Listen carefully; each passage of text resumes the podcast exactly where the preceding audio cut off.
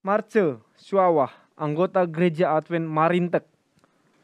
Selamat malam pendeta, mohon maaf kalau mengganggu. Saya ingin bertanya tentang Wahyu 22 ayat 2. Bagaimana akir dan daun-daun pohon itu dipakai untuk menyembuhkan bangsa-bangsa. Sedangkan sepengetahuan saya, di Yerusalem baru tidak ada lagi penyakit. Bolehkah saya mendapatkan penjelasan dari pendeta? Sebelum dan sesudahnya saya ucapkan terima kasih. Wahyu 22 ayat 2.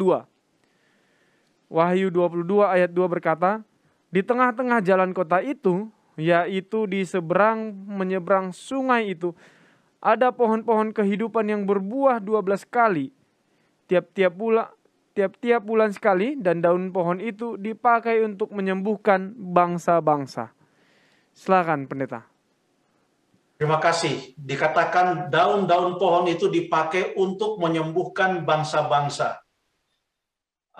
Apa maksud daripada ayat ini? Mungkin ayat yang ketiga boleh membantu kita untuk memahaminya. Tolong dibaca ayat yang ketiga. Maka tidak akan ada lagi laknat tahta Allah. Oke, sampai di situ saja. Maka tidak akan ada lagi laknat atau kutuk atau malapetaka. Jadi artinya, gambaran bahwa daun-daun dari pohon kehidupan itu bisa menyembuhkan bangsa-bangsa, itu menggambarkan bahwa di sorga tidak akan ada lagi laknat. Itu juga yang dikatakan dalam Wahyu pasal yang ke-21 ayat yang keempat. Tidak ada lagi duka cita, maut tidak ada lagi perkabungan, tidak ada lagi air mata, segala sesuatu yang lama itu telah berlalu. Jadi itu yang mau digambarkan. Nah, mengenai pohon dan ada buahnya, lalu kemudian ada juga daun-daunnya. Apa yang digambarkan oleh Wahyu pasal 22 itu tentang pohon kehidupan tersebut. Berapa kali dia berbuah dalam satu tahun? Boleh ditemukan ayatnya itu di pasal yang ke-22, Stephen? Masih di ayat yang sama, pendeta. Masih di ayat yang ayat kedua. Coba dibaca. Ada pohon-pohon kehidupan yang berbuah 12 kali tiap-tiap bulan sekali. Terima kasih. Lalu kemudian itu berbicara tentang buah. Lalu setelah bicara tentang buah, ayat itu bicara tentang apa? Daun.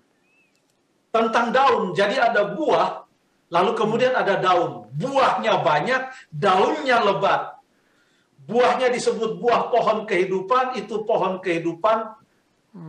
Makanya apapun saja yang ada pada pohon itu ada kaitannya dengan kehidupan.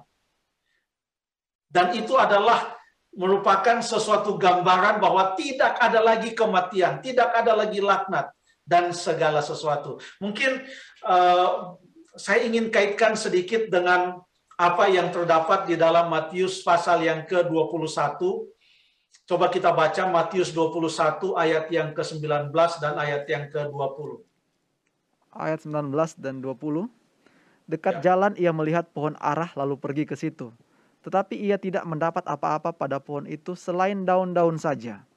Katanya kepada pohon itu, engkau tidak akan berbuah lagi selama-lamanya. Dan seketika itu juga keringlah pohon ara itu. Melihat kejadian itu, tercenganglah murid-muridnya lalu berkata, bagaimana mungkin pohon ara itu sekonyong-konyong menjadi kering? Demikian, Deta. Terima kasih.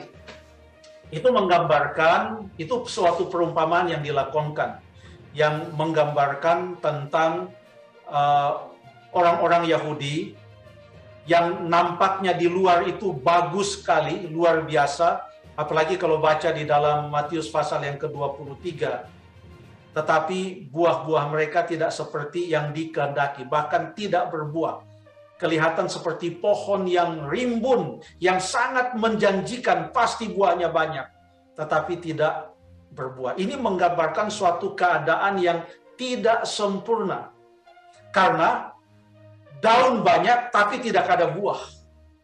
Tapi apa yang terjadi di sorga adalah buahnya 12 kali setahun, daunnya pun berkhasiat dan sangat rimbun, dan pohon ini disebut sebagai pohon kehidupan. Ini sejajar dengan apa yang dikatakan dalam Wahyu 21 ayat yang keempat tadi.